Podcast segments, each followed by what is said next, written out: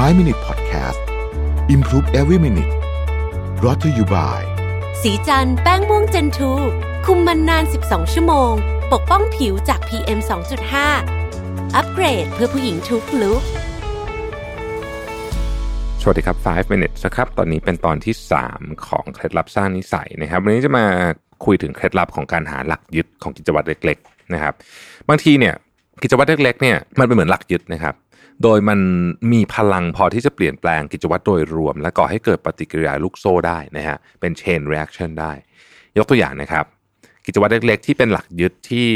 อาจจะช่วยเราออกกำลังกายได้ง่ายขึ้นนะครับ ก็คือการ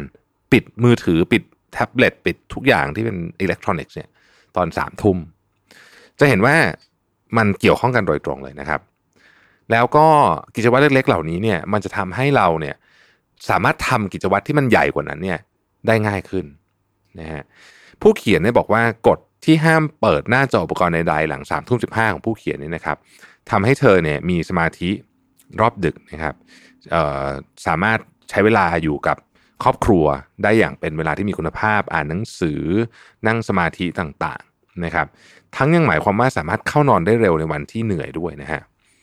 สิ่งเหล่านี้เนี่ยเป็นรางวัลที่ยิ่งใหญ่และเป็นแรงจูงใจไปในตัว การเข้านอนเร็วทำให้ลุกจากเตียงได้ง่ายขึ้นในตอนเช้านะครับ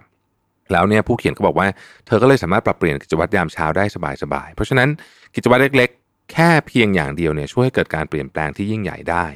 นะฮะผู้เขียนบอกว่าเธอไม่ได้มีวินัยเหนือมนุษย์คนอื่นนะฮะ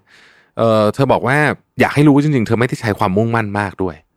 แต่ว่าการดีไซน์ชีวิตที่ดี คือการออกแบบชีวิตที่ดีเนี่ยช่วยอย่างมากเลยนะครับ มันช่วยให้ การทำเรื่องยากๆเนี่ยมันง่ายขึ้นเยอะ เช่น นี่แหละกิจวัตรเล็กๆ ในการปิดอุปกรณ์คอมพิวเตอร์ทุกอย่างนะฮะอีกหนึ่งตัวอย่างที่เธอบอกก็คือว่า การ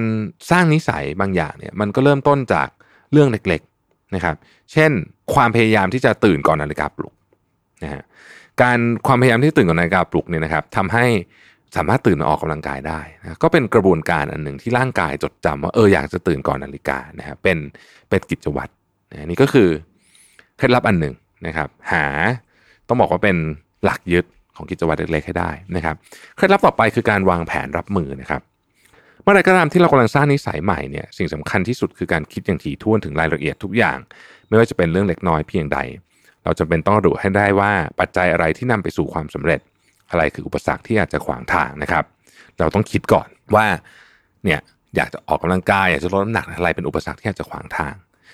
จงใช้เวลาในการถามตัวเองว่า อะไรคือเครื่องมือที่คุณจำเป็นต้องใช้ในการสร้างนิสัยใหม่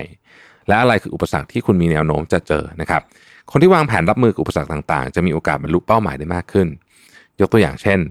งานวิจัยแสดงให้เห็นว่าผู้ป่วยที่เพิ่งผ่าตัดบริเวณสะโพกฟื้นตัวได้ดีขึ้น เมื่อนักวิจัย ให้พวกเขาวางแผนอย่างละเอียด เพื่อรับมือกับอุปสรรคในการฟื้นตัว การลุกขึ้นเดินหลังผ่าสะโพกนั้นทรมานมาก แต่ผู้ป่วยจะฟื้นตัวได้ดีหากลุกขึ้นบ่อยๆ ในการศึกษาชิ้นหนึ่ง ผู้ป่วยที่เพิ่งผ่านการผ่าตัดมา ได้รับคำสั่งให้คิดถึงวิธีลุกเดินหลังผ่าตัด และวางแผนรับมือกับความเจ็บปวดที่จะเกิดขึ้น นักวิจัยให้ผู้ป่วยจินตนาการว่าพวกเขาต้องเดินไปที่กล่องรับจดหมายหน้าบ้านและเดินกลับมาทุกวัน พร้อมนึกถึงความรู้สึกของตัวเองในตอนนั้น เช่น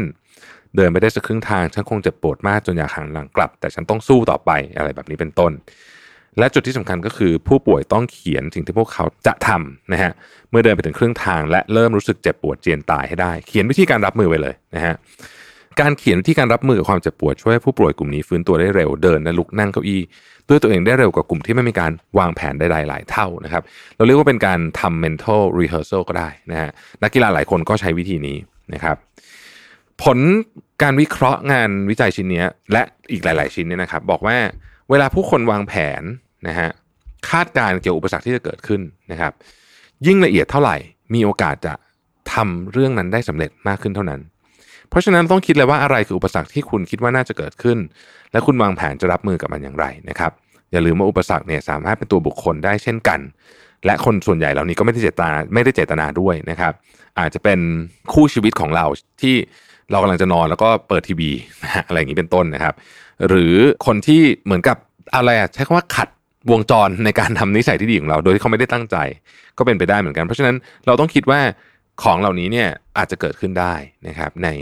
ชีวิตประจำวันของเรานะครับเพราะฉะนั้นเราต้องคิดว่าเราจะรับมือกับเรื่องเหล่านี้อย่างไรนะฮะการทำ mental rehearsal คิดก่อนว่าจะรับมือยังไงเนี่ยช่วยมากๆนี่ผมขอแบบขอยืนยันเลยว่า โดยส่วนตัวเนี่ยจะทำ mental rehearsal เยอะมากเวลาจะไปพูดในที่สาธารณะเพราะรู้สึกว่าเราจะต้องเจอกับอาการมือเย็นนะครับแบบ เหงื่อแตกอะไรแบบนี้แล้วเราจะรับมือกับมันยังไงพอเราคิดปุ๊บว่าเราจะรับมือกับมันยังไง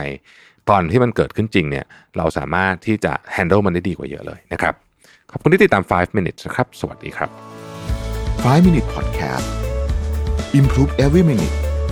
Presented by สีจันแป้งม่วงเจนทู